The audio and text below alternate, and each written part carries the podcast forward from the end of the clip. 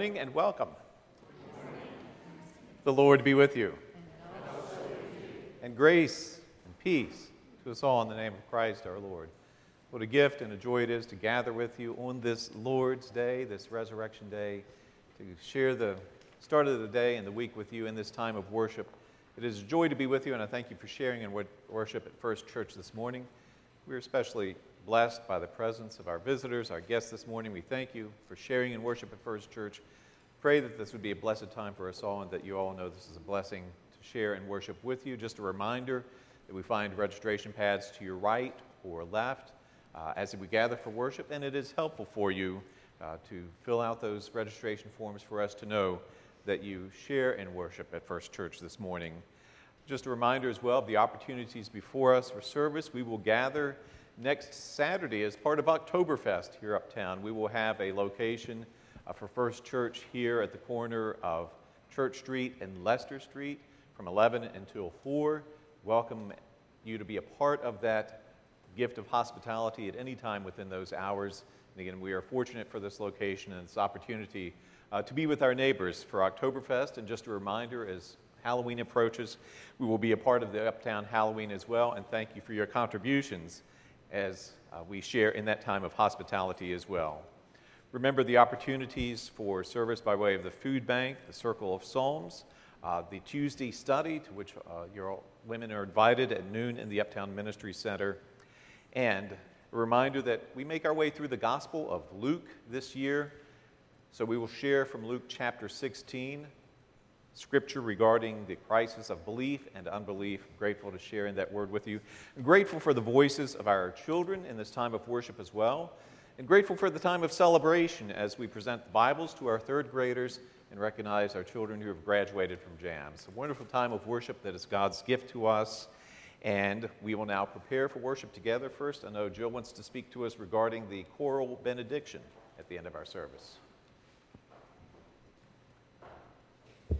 Good morning, everyone. Yes, today we're kind of worshiping old style a little bit because we're going to start the service with a hymn sing, and so therefore that means that you have to take out your hymnal and actually use it. Yay! I love PowerPoint, but there's nothing like getting out the good old book. And at the same way, though, at the end of our service, we are doing a corporate benediction response together, called We Go in Peace. Um, as you'll see in the newsletter article that I wrote, this year we're going to be stressing the theme of peace musically throughout the year at different points. And this benediction response is one that you will be seeing and hearing again. And it's so beautiful. The choir has, has fallen in love with it. And I would like for you to join with us. So, although we don't need the PowerPoint, grab your good old-fashioned bulletin and look on the interior page.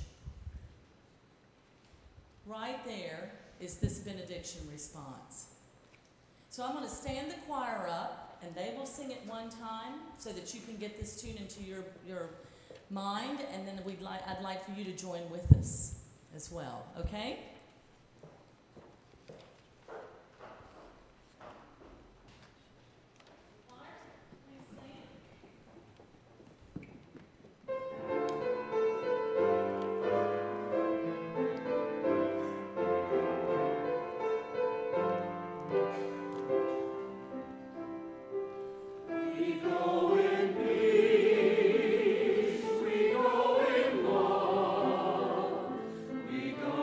Great.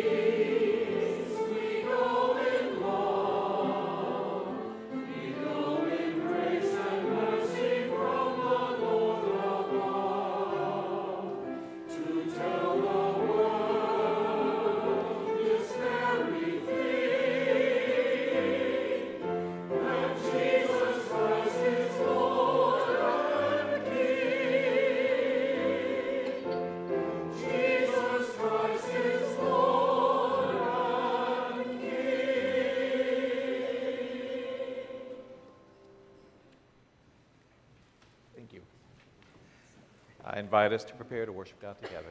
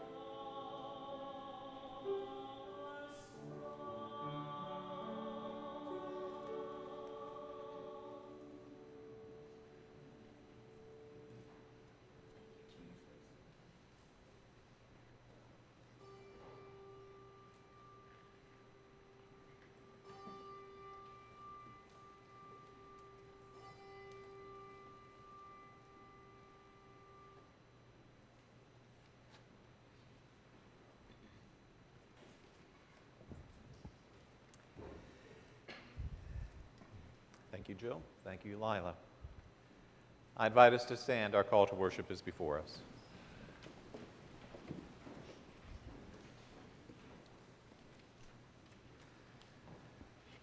Those who dwell in the shelter of the Most High will abide in the shadow of the Almighty. They will say of the Lord, God is my refuge and fortress, the one in whom we trust. Those who dwell in the shelter of the Most High will abide in the refuge of God's wings.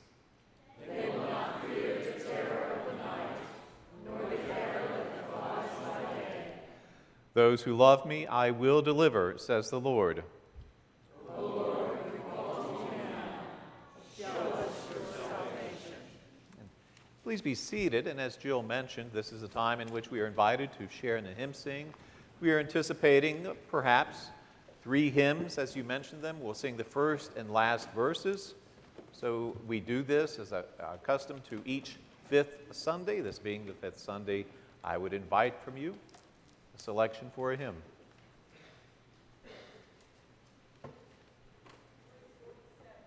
three forty-seven. Okay. Coincidentally, I think that was suggested at the early service as well, number three forty-seven.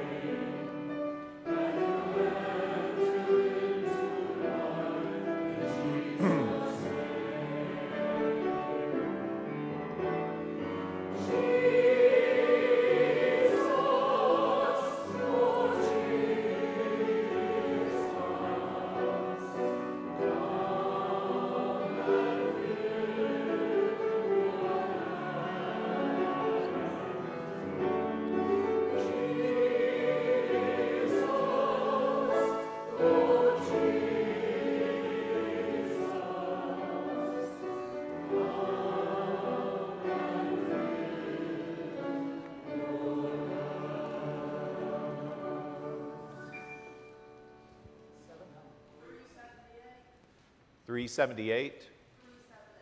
three seventy-eight. Okay.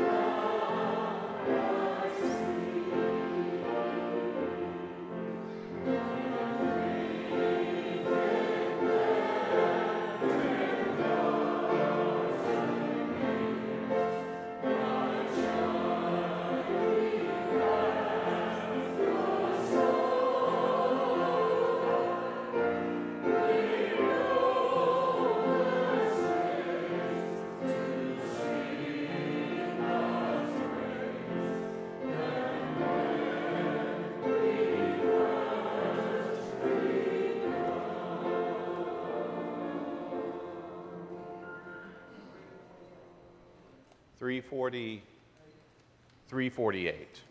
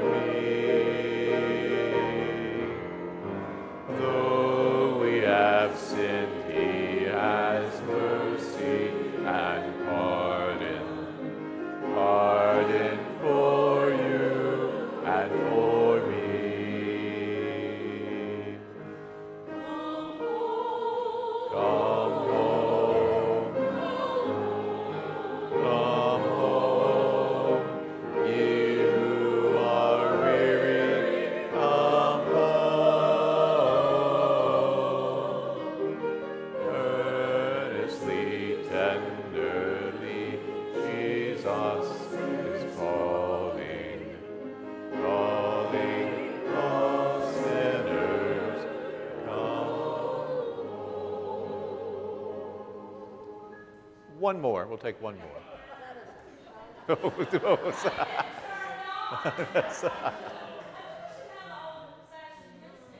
We need to do that. We'll do that. I, I didn't hear. eighty-nine. Okay.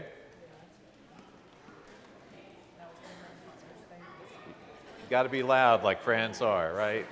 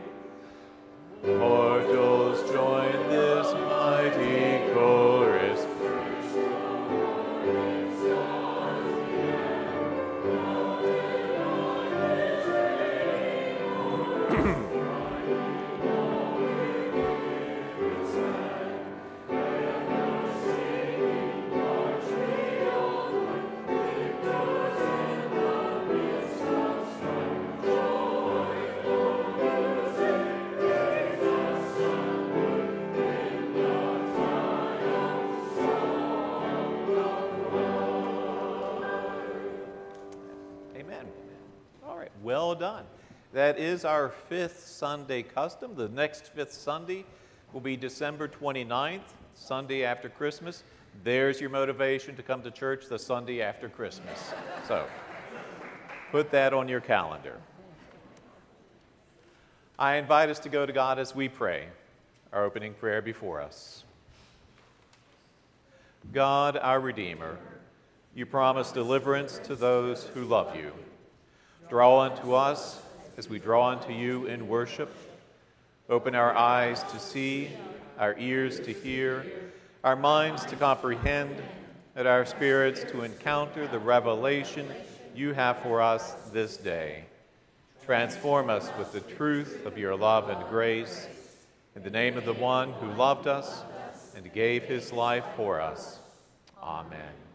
We welcome the Jubilate and Cantabile choir singing Sandra Ford. God is there.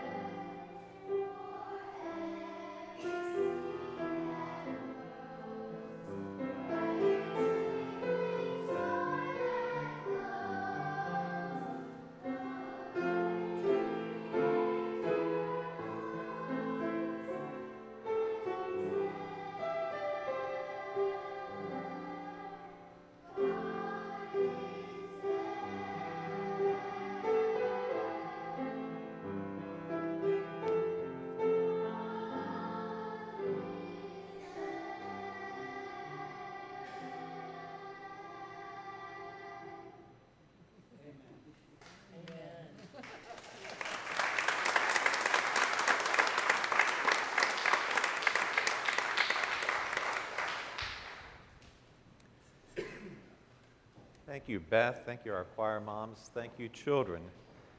And we, will, we look forward to you singing further into this time of worship. Lily Kate will lead us in the reading of the gospel this morning. As she prepares, I will offer a brief prayer for illumination. Let us pray.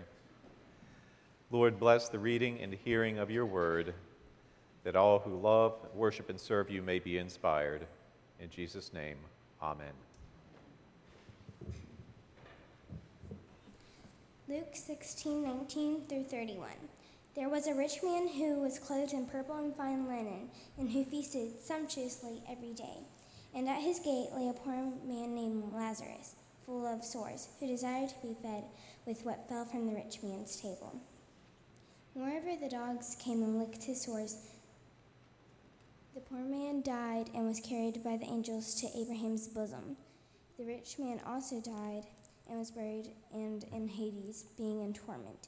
He lifted up his eyes and saw Abraham far off and Lazarus in his bosom. And he called out, "Father Abraham, Have mercy upon me, and send Lazarus to dip the end of his finger in water to cool my tongue, for I am anguish in this flame. But Abraham said, Son, remember that in your lifetime you received good things, and in Lazarus, in like manner, evil things.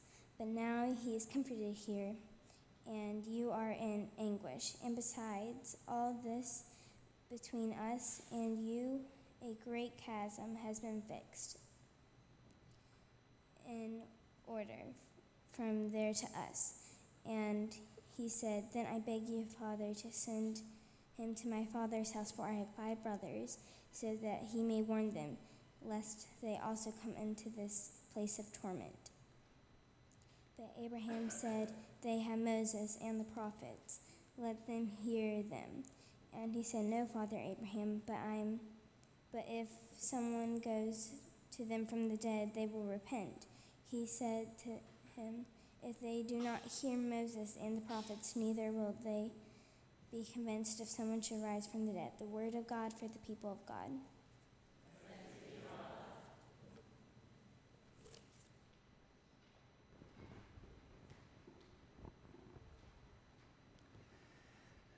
Thank you, Lily Kate. The late therapist and consultant Rabbi Edwin Friedman in nineteen ninety wrote a book titled Friedman's Fables. The title, as you may have guessed, is appropriate to this book of fables, which, much like the fables of Aesop, offers short stories concluding with some moral observation. One of Friedman's fables is titled The Power of Belief, and the power of belief begins with this sentence. One evening, a man came home and announced that he was dead. Well, following this man's stunning announcement, his neighbors tried to demonstrate to the man how foolish this notion was. You're walking, they said. Dead men don't walk. You are breathing. Your brain is functioning. This is not the behavior of a dead man. However, no amount of reasoning carried any influence with this man, and instead, in frustrating and skillful fashion, the man would rebuff every argument put forth so as to prove he was not dead. Family and friends, unable to convince this man to believe otherwise, wondered if he had gone mad. Perhaps he is exhausted from working too hard. Does he have a brain tumor, they ask. Regardless, it was decided outside help must be called. First, a psychiatrist was summoned to meet with this man at his home. Rather than being able to help the man, the psychiatrist became frustrated and having all his attempts to help rebuffed. He left, but not before declaring the man was psychotic and he needed to be committed to a mental hospital. Next, a clergyman was called to the house. His attempts to convince the man he was not dead were no more effective than the efforts of anyone before him. And as the clergyman left, family members delivered that the man had fallen asleep. Such is the effect of clergy, apparently. They just induce sleep. Well, finally, the decision was made to call the family doctor. He had known the man since he was a little boy. He had a reputation for patience and skill. He was respected for his homey wisdom. He came, asked a couple of questions in front of all who were gathered, and then he asked the man in a no-nonsense way, Tell me, do dead men bleed? Well, of course not, said the man. Well, then, said the doctor, would, would you allow me to make a, a small cut in your arm, say, above the elbow? I'll stop the bleeding immediately, and we can see once and for all whether you are dead. Well, dead men do not bleed, doctor, said the man, as he proceeded to roll up his sleeve. With everyone watching, the doctor deftly slit the flesh. The man began to bleed. The doctor dressed the wound and turned to everyone saying, I hope that puts an end to this foolishness. And everyone was congratulating the physician when they realized the man was headed for the door.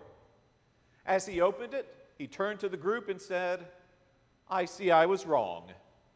Dead men, in fact, do bleed.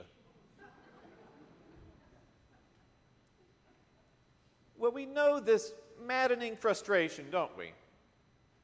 when we try to offer all manner of reasoning and rationale and proof so that someone may be persuaded to believe differently than they do, only to be rebuffed in the most frustrating of ways.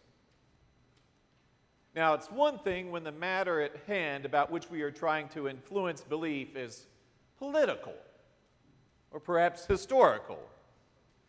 It is another matter entirely when we are speaking about the ministry of Jesus, specifically the resurrection of Jesus.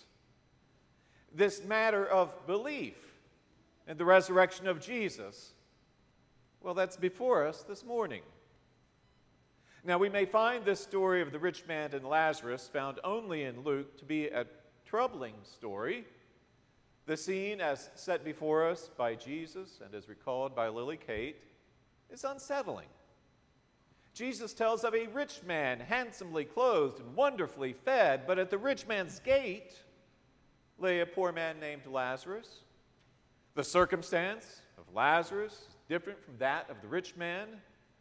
Lazarus is poor, full of sores, hungry, subject to the dogs of the streets. An unsettling scene, yet a scene that gives way to one we may find even more unsettling. For both the rich man and Lazarus die. Lazarus dies, goes to heaven, to the bosom of Abraham. The rich man dies, goes to Hades, where we are told he is in torment. He speaks of being in anguish in the flame, again troubling. I've shared with you before of attending an all-night bowling party hosted by the church of my friend Robbie Miller when we were each about twelve years old. After this night of countless gutter balls, the leader in this church used this passage to try to convert us, to make us sure we would be spared the fate of the rich man of the story. If you were to die tonight, where would you wake up? And I'm sure the passage has been put to use countless times for that purpose. Yet as troubling as these images, they finally lead to an image more troubling for the early church, more troubling perhaps for us now. The image as set forth before us is this: the lack of belief among those whom God has sent his Son to save, the lack of belief even after Jesus is raised from the dead. Now, it's true this is not so graphic an image, this image of unbelief, but it appears, based on the Scripture, this refusal to believe by those to whom the gospel was proclaimed is a crisis within the church, a crisis found within this conversation between Father Abraham and the rich man in Hades.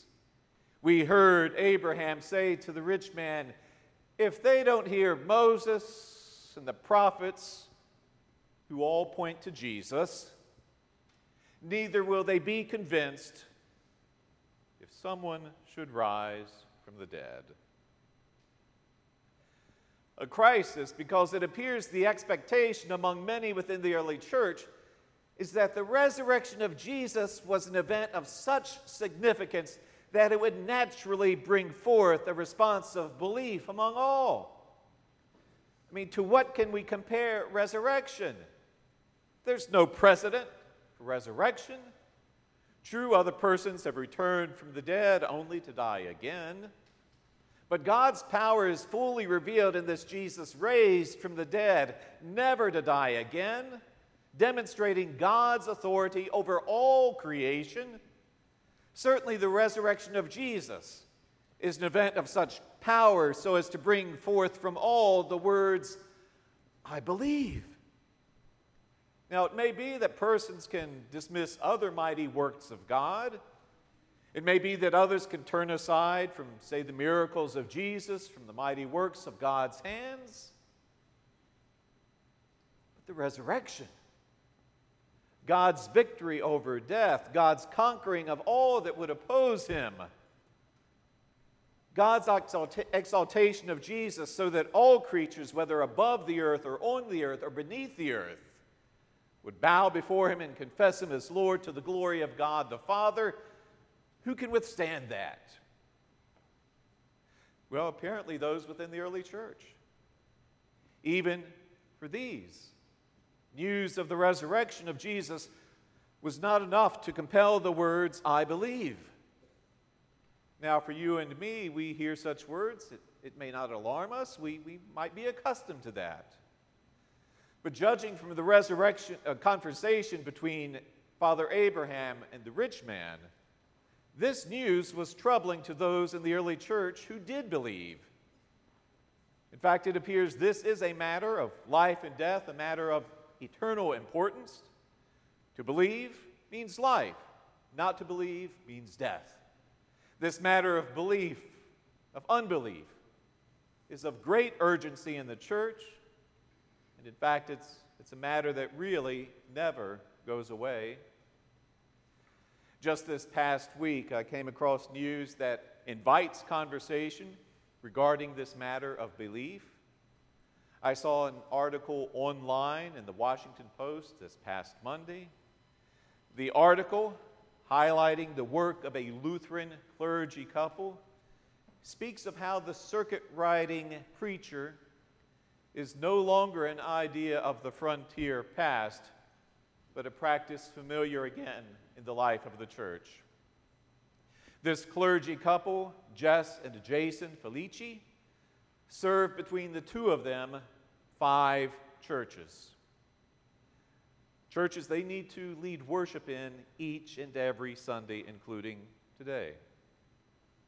Again, this article speaks to how this is becoming a more familiar practice in the life of the Christian church as church membership declines, and churches close, and churches struggle to find means by which to support their pastors.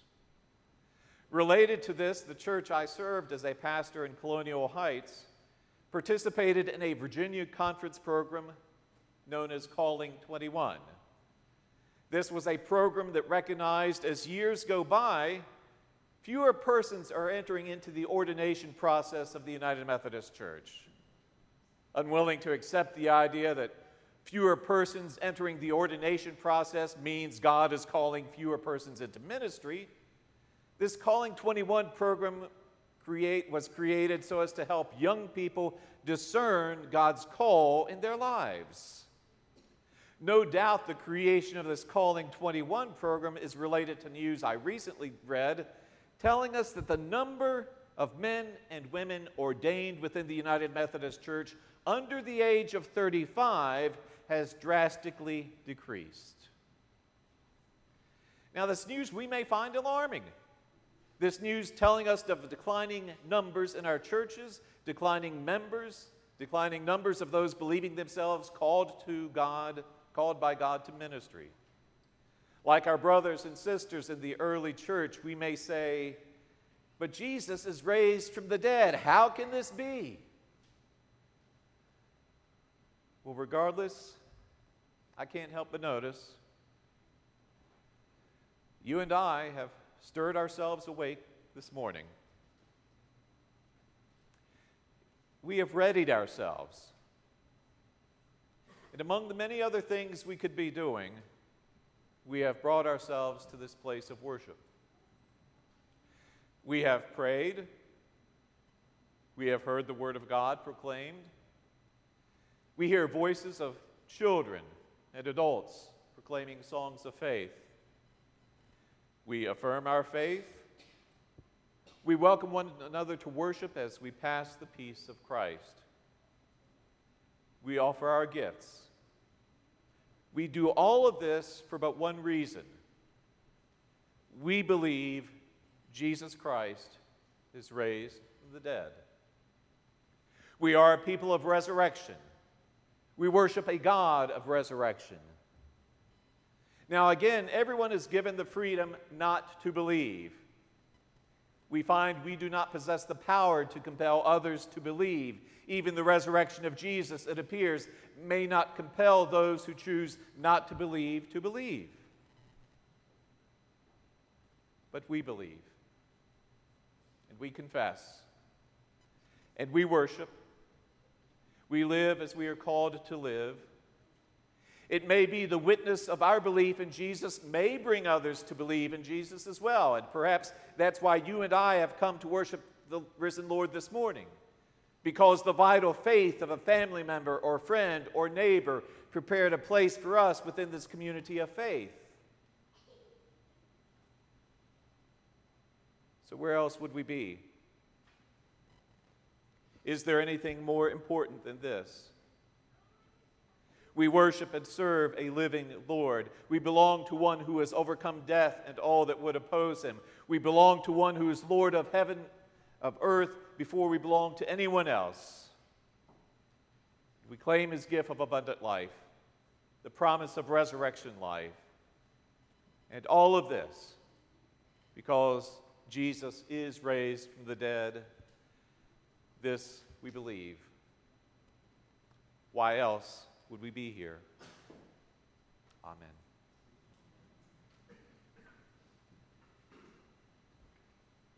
We stand as we sing.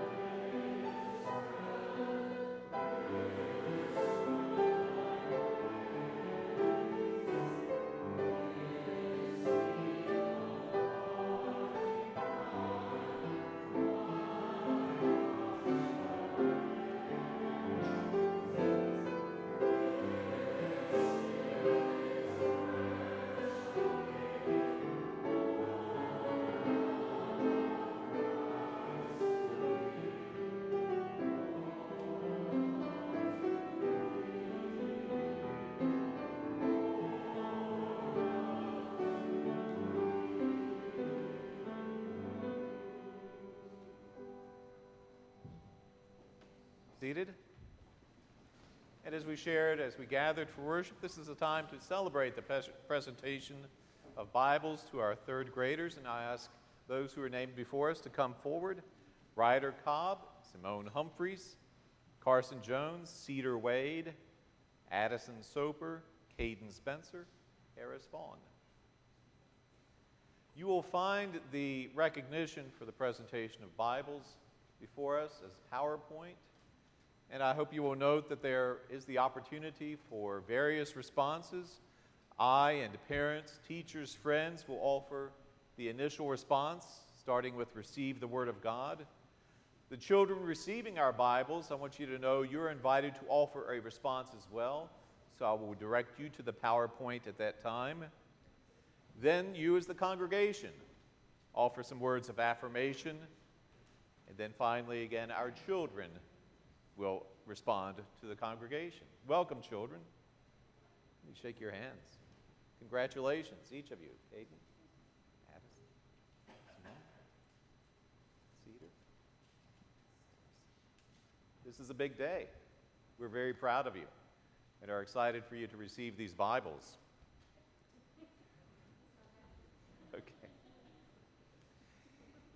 And I, as pastor, parents, teachers, friends, receive this Word of God, learn its stories, and study its words. Its stories belong to us all, and these words speak to us all. They tell us who we are. They tell us that we belong to one another, for we are the people of God. And children, if you will read the top paragraph as you see it there, we receive the hands.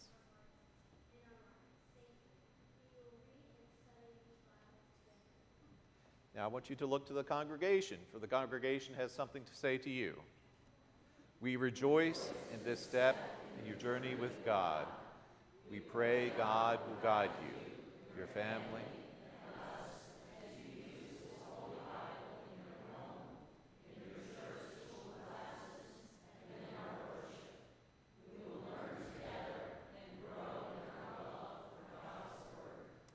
Children, the last words are yours again.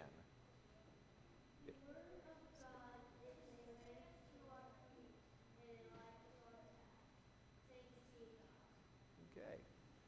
Matt Hoover is handing out the Bibles, and as he does so, I'll invite you to affirm our children.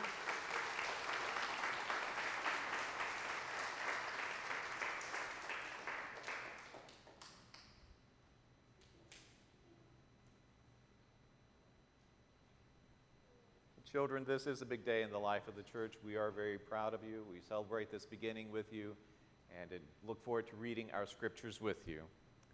Thank you again.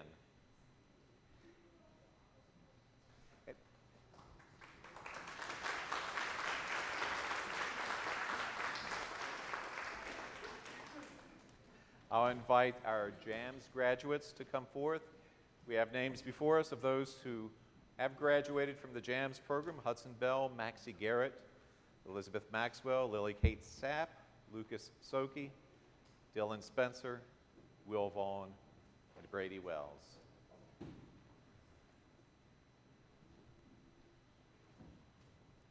I'm going to ask you to.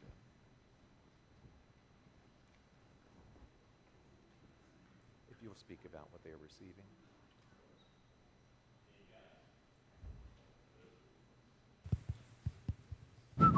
Ah, there we go. Hey, you guys. So, you guys have made it to the sixth grade. Big steps, awesome things coming your way. And give a big thanks to Miss Annette for compiling these booklets of your jams and memories together.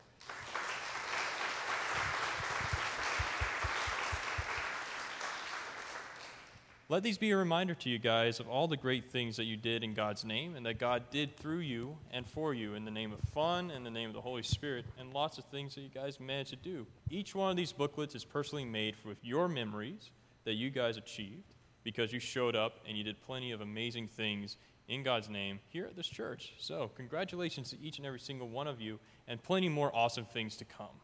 All right. God bless.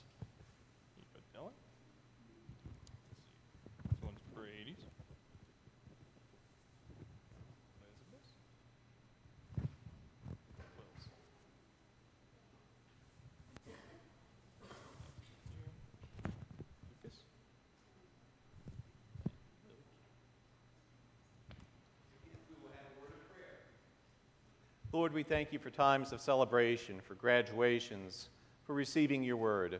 We thank you for these children and all they have accomplished, and for the bright and wonderful future you have set before them. May they always know the love and affection and prayers of us as your church. And may they know your presence with them always. We pray in Jesus' name. Amen. Amen. Amen. Again, congratulations.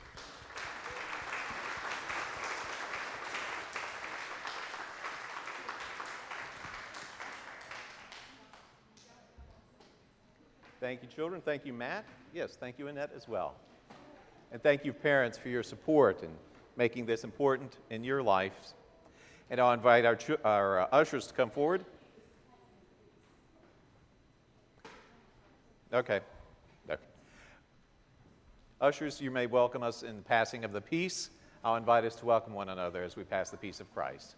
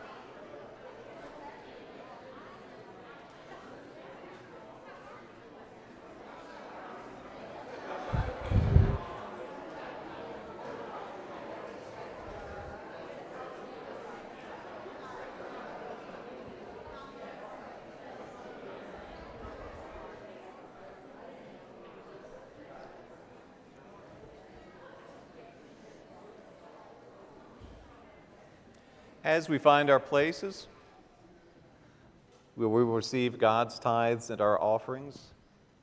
We thank your ushers for being adaptable and hanging in there with us.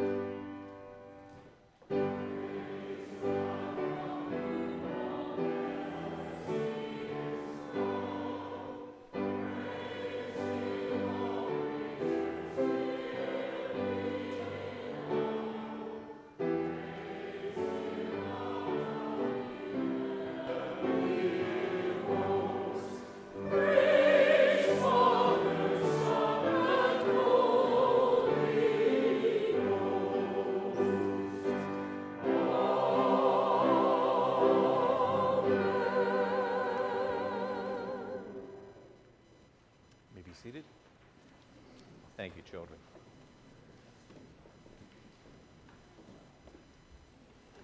We prepare to go to God as we pray. We share again in a responsive time of prayer. We know it's the prayers of the people. In this time of prayer, I will name a series of petitions, concluding each petition with the words, Lord, in your mercy. And I invite from you the response, hear our prayer, and invite you to name those prayer concerns you feel led to offer as we go to God in prayer and then conclude in the prayer that Christ has taught us. We go to God as we pray. Lord, we thank you for those ancestors in our faith who by their faith brought us to belief. We thank you for the witness of those who have gone before, the lives they led faithfully to you, so that we too may believe in the risen and living Lord. We pray, Lord, that we would be those who grow in faith. We pray that we would be faithful in our witness, so that those who look to us may also be brought to faith and may fa- find their place within this community of faith. We thank you for the voices of all ages witnessing to the presence of a living Lord, one whose gift to us each day is abundant life and one whose promise to us is resurrection life. For the witness offered in this time of worship for each person here, and for the many ways in which you bring us into this community of faith and sustain us and nurture us each day, we give you thanks. Lord, in your mercy, hear our prayer. And hear us, Lord, as we pray for the people of this congregation. Lord, in your mercy, hear our prayer.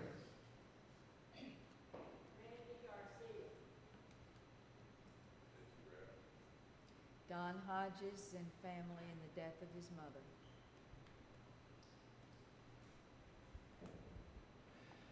Lord, in your mercy, hear us, Lord, as we pray for those who suffer and to those in trouble. Lord, in your mercy, hear our prayers.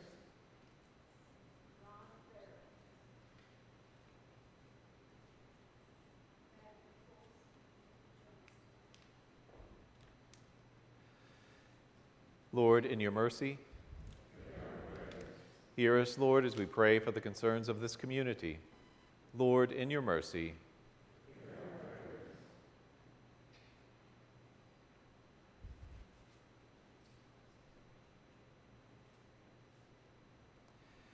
Hear us, Lord, as we pray for the world, its peoples, and its leaders.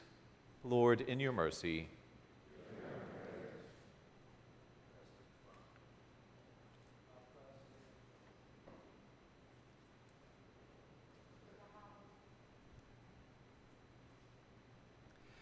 Lord, in your mercy.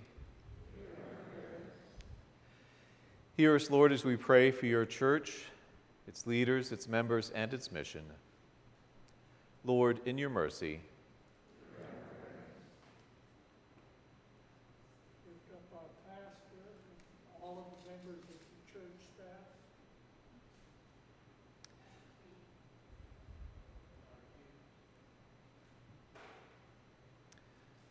For Bishop Lewis, Denise Bates, the ministries of First Church. Lord, in your mercy. Lord, hear our prayers, joined with those of your saints, whose presence we know, praying as Christ has taught us.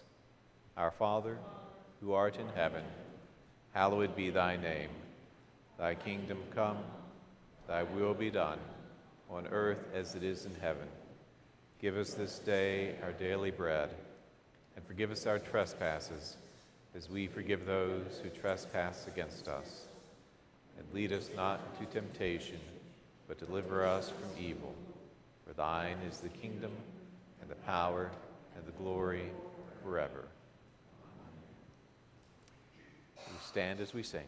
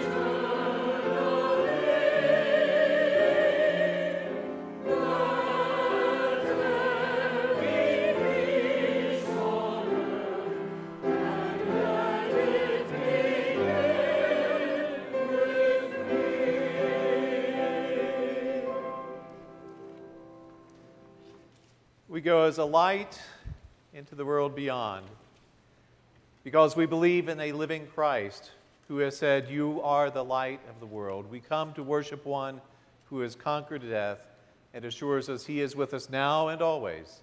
In the name of God the Father, God the Son, and God the Holy Spirit. Amen.